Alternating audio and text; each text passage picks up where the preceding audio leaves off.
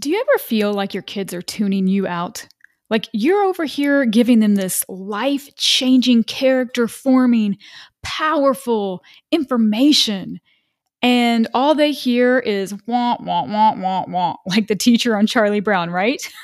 I've got a tip that might help you out, and it involves pickles and peanut butter. Stay tuned.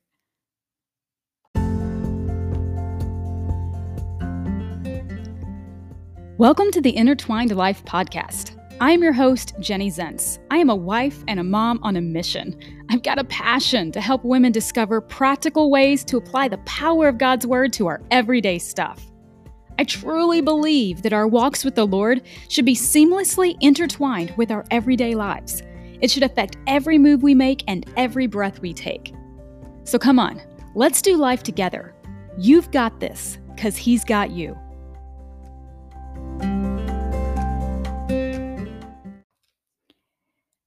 As most of you are well aware, I am not a woman of few words, and my parenting is often no exception to this. The Bible clearly tells us that too many words can be a real problem.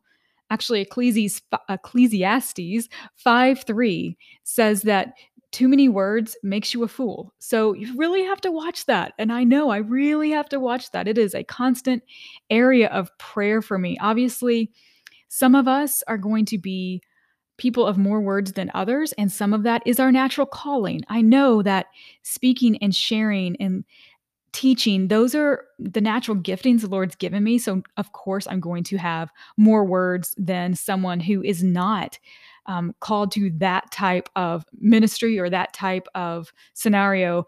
But it's still something that maybe even more so, I have to be sure I take that to the Lord and let Him show me how to use what He's placed in me, and that those words are filtered through Him. And sometimes I'm better at that than others, but it is something that is an area of study and prayer for many years now and for many years to come, no doubt.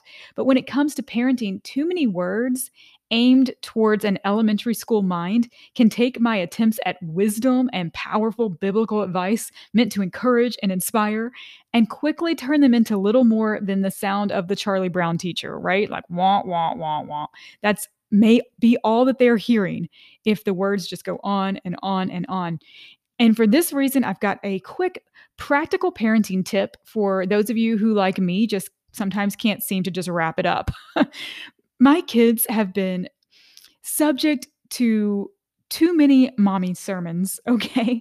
Um, for example, for six seasons, Michaela played softball, and Tim and I helped coach in one capacity or an, um, in one capacity or another for the duration of that.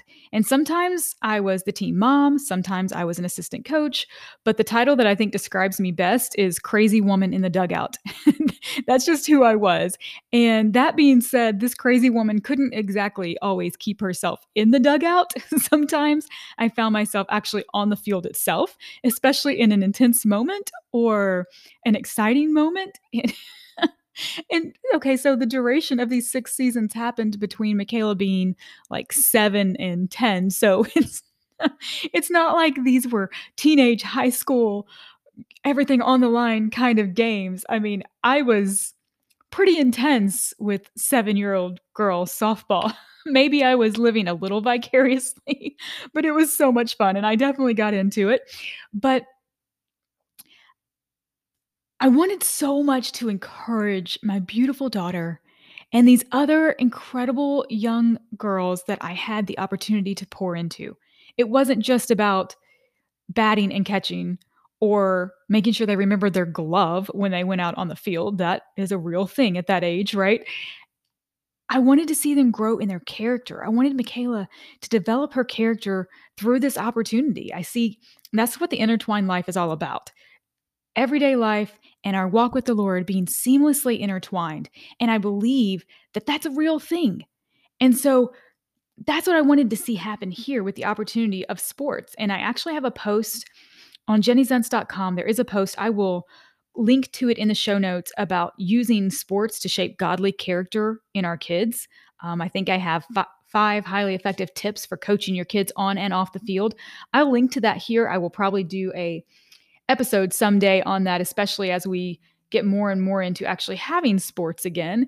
But I wanted to see her grow in her ability. I wanted to see her believe in herself. I wanted to see her do her best. I wanted to make sure she stayed coachable. I wanted to ensure that she kept her head in the game and her eye on the ball while at the plate and in every aspect of her life. Above all, she must honor the Lord and show good sportsmanship on and off the field. There should be something different about her that would allow her teammates and others to see Christ in her. I could go on and on. I mean, this is a big deal for me. It was a lot more than a seven-year-old playing softball. And believe me, I did go on and on and on pretty much every time she went out onto the field, which means for that age, four at-bats and four times on the field for a total of eight times per game, two to three times a week. Oh, and don't forget practice. And that's not even counting the car ride to and from the games where I tried to instill these truths and coach her up. Um, this could be exhausting. Not only for her, but for me too. And it's no wonder that I was so worn out after every game. I was so intent on imparting these life-changing skills. And as Michaela grew older, my continual pep talks, which were maybe more like baseline sermons, they became exhausting and slightly embarrassing to her because I had so much to yell at her. And if I'm in the dugout and she's at the plate, well, that's a pretty far distance, so I had to make sure I was heard, right? Oh, it's terrible. It wasn't quite as bad as it sounds, I don't think, but it sounds terrible. But that, along with my still not being able to break the habit of calling her sissy every time she was at bat. Um, she doesn't mind that around the house. I still call her sissy. She's cool with that. But when she was at bat and I was in the dugout and I would yell, "Let's go, sissy," I think... I think she was, yeah, she asked me, "Please call me Michaela" when we're on the softball field. So I had to really work on that one. But here's the point. One day I finally admitted that her frustration with my continual dialogue was not wholly unfounded. And for this reason, she and I decided to pick a word that I could use, that I could say when she was out there on the field. And when she heard that word, she would know that what I was really saying was do your best, give it your all, have fun, focus, let your light shine, you know, and all that good stuff. So I let her choose her word. And what did she choose? Peanut butter. I have no idea why. I think she was just being a little goofy, but that became our word.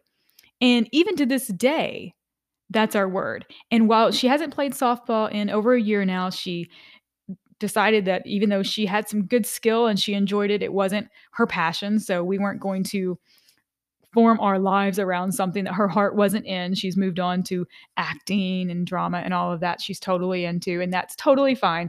And that's a sermon for another day about not letting kids' activities run your whole life. And when she was into it and Tim and I enjoyed it, we were all about making that happen. And it, it did. It took a lot of time, even at that age. But, you know, when the kid's heart's not in it, don't Don't keep pushing, you know, find something else, move on. But when she would go out onto that field and she would step up to that plate, all I would have to say was peanut butter. And when she heard that code word, even if she was in a rotten mood, even to this day, it like a smile tugs at the edges of her mouth. And in her heart, she instantly knows what it means. So when she would step out onto the field, she would head up to that plate. If she heard me yell peanut butter, and most people didn't even notice that I said peanut butter because there's too many other people yelling, too many other things going on, but she would hear that. And she knew what it meant, right? And to this day, if she's, whatever it is, if she's going out to try something new and something that I know she needs a little extra confidence for or whatever, instead of preaching at her and using all those words, I can say peanut butter and she kind of grins and she gets it and she remembers what that means. Um, this has been great, not only for her performance, but also for our relationship. And then there's Holden, my crazy boy. He is awesome. He is eight years old.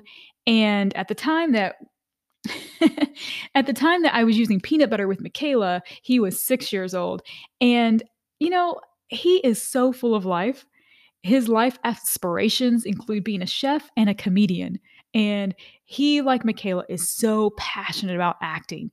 And they actually come at it from two very different ways. She's very serious in her acting. She doesn't want you to hear her practice. She will work for hours on her lines and her music, but you'll never hear it till she gets on the stage. Whereas Holden, the whole world is his stage. I mean, like, he is on all the time, twenty-four seven, when he is doing a comedy act or when he is performing in a in a play. That is true Holden, and that is the way it always is. And the world is his stage, and his life is full, and he's excited. He's extremely extroverted, but sometimes it's just a lot, right? And so for that reason, there were many times I would find myself going through a continual speech with him that include things like calm down, straighten up, listen, focus, do your best, look me in the eye, chill out, make wise decisions, make your own decisions, think before you act, you know, all those things. And this all became a bit much, especially if we were in the middle of a store or something like that, you know, trying to use all those words to instantly impart wisdom and expectations to him in that moment. I can't just go into this launch of words because it's exhausting and it's it's just too much, right? And if you've ever tried it, you know exactly what I'm talking about. And I see it happening with young moms, with younger kids while I'm out sometimes. And I see that. I see this exasperation and these words and these commands, and they're going on and on and the kid's not listening. So maybe this is a tip you can use. Since I had already made a word with Michaela, then Holden wanted to choose a word too. And that way he didn't have to hear me talk all the time either. And I think it was peaceful for both of us. So what word did he choose?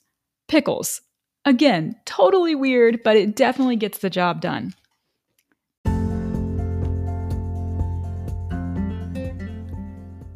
Hey friends, have you taken the Intertwined Life Challenge yet? If you don't know what I'm talking about, head back to episode eleven, where we talk about an intentional plan for growing in our faith this summer. I give you a few tips and tricks there, but basically, I am not talking about adding things to your to-do list. I'm talking about finding simple ways to incorporate the Word of God seamlessly into your everyday life, into stuff that's already happening. The easiest way to do this is to get some note cards or a dry erase marker for your bathroom mirror. Choose a verse that's on your heart and your mind. Choose a topic that you really want to grow in in your family or with your children.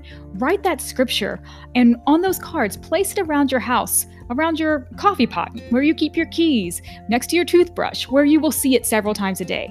And then each time you see it, read it.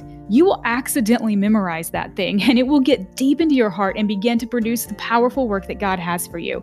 This is how we make our life intertwined, right? Taking the Word of God and putting it into everyday life. So what I want you to do is take a picture of this note card or this verse and how you've incorporated it into your life, and tag me on social media, on Facebook, on Instagram, at Jenny Zentz. Use the hashtag Intertwined Life, and let's join together and encourage others to seamlessly intertwine our walk with the Lord in our everyday lives.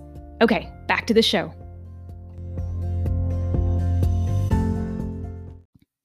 So with Buddy Boy, as we call him, when we are out and about, and if his exuberance for life starts to get the better of him, and he's like dancing and goofing off and stuff, being too loud, bumping into things, whatever it is, in his zest for life, and I want to pull my hair out, instead of launching into a mama-sized filibuster of all the ways he needs to pull it together, I just have to say pickles. And he instantly knows he's gone too far and he needs to rein it in.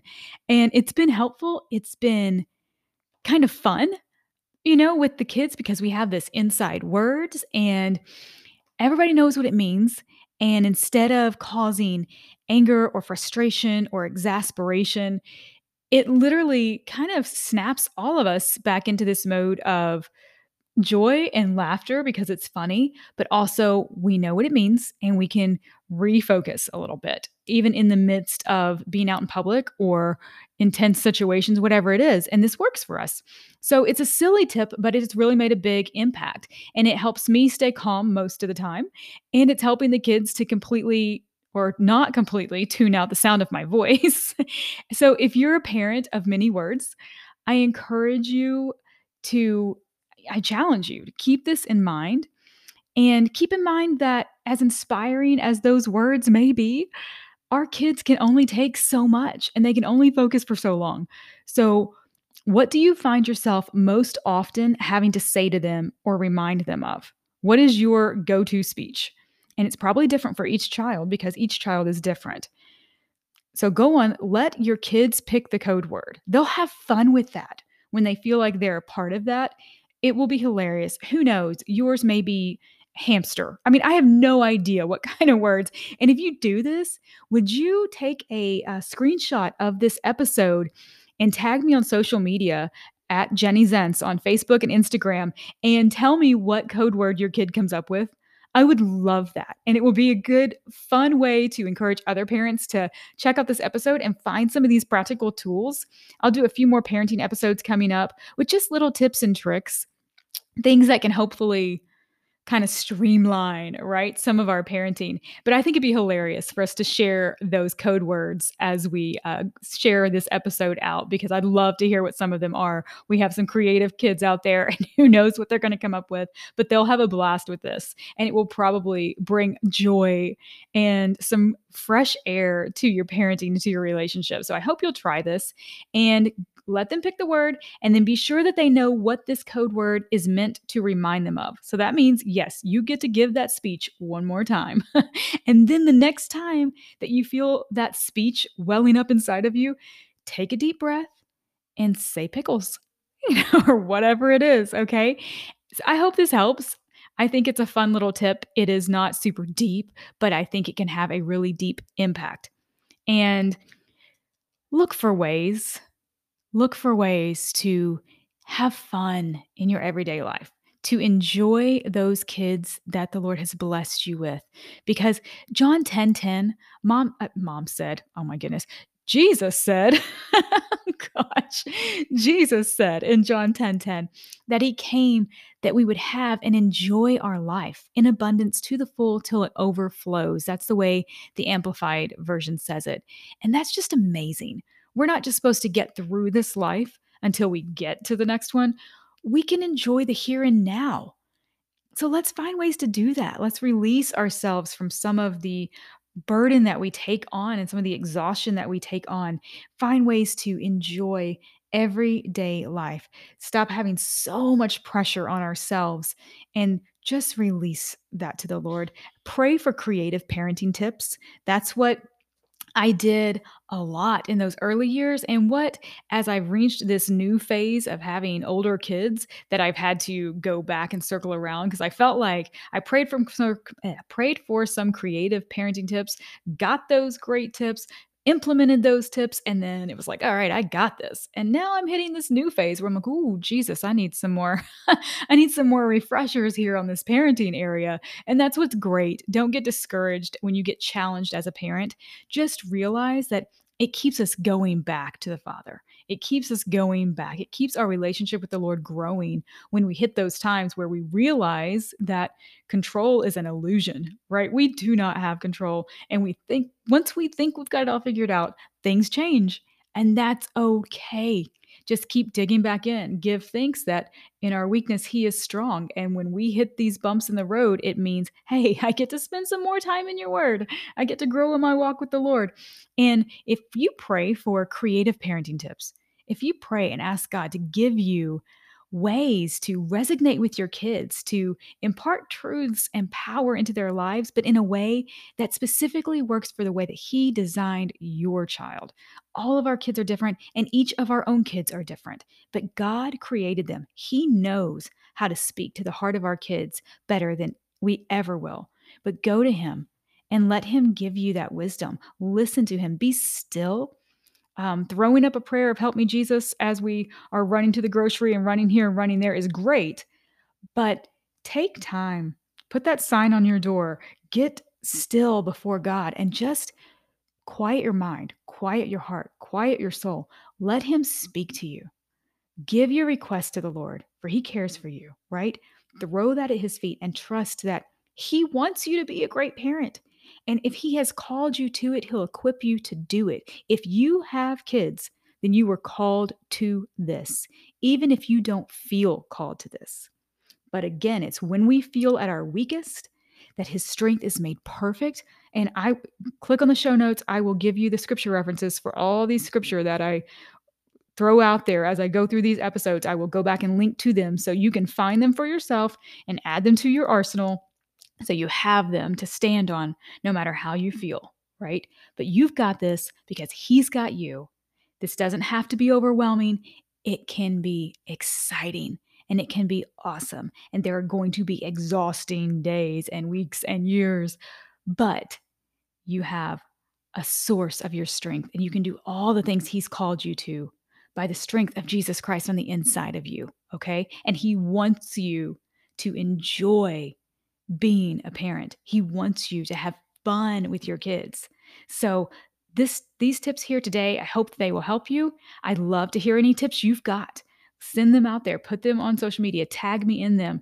I'd love to see it. I'd love to hear it. Let's encourage each other on this awesome journey, okay? So I hope you have a great rest of your week, and I will talk to you again soon. Hey friend, if you enjoyed this episode and you got some good stuff out of it, there's a few options you have. One, you could click that little subscribe button, because let's be honest, who's got time to remember to check back and see if there's a new episode, right? So click that subscribe button, and then when a new episode comes up, it will just, by the magic of the internet, pop up in your Dropbox, and it'll be right there for you whenever you're ready. And also, if you would review this podcast, oh my gosh, if you like what you heard, get on there, give it a five-star review. If you didn't like what you heard, just pretend it never happened, okay? But if you would do um, a review for me, just take a couple seconds and do that. Not only would I be crazy excited, but also it would just be a great way for us to partner together, for you to help this podcast be seen by more women out there. And you could be a part of helping more women discover these practical ways to apply God's word to just everyday stuff. So I would love it, love it, love it if you could help me out in one of those two ways.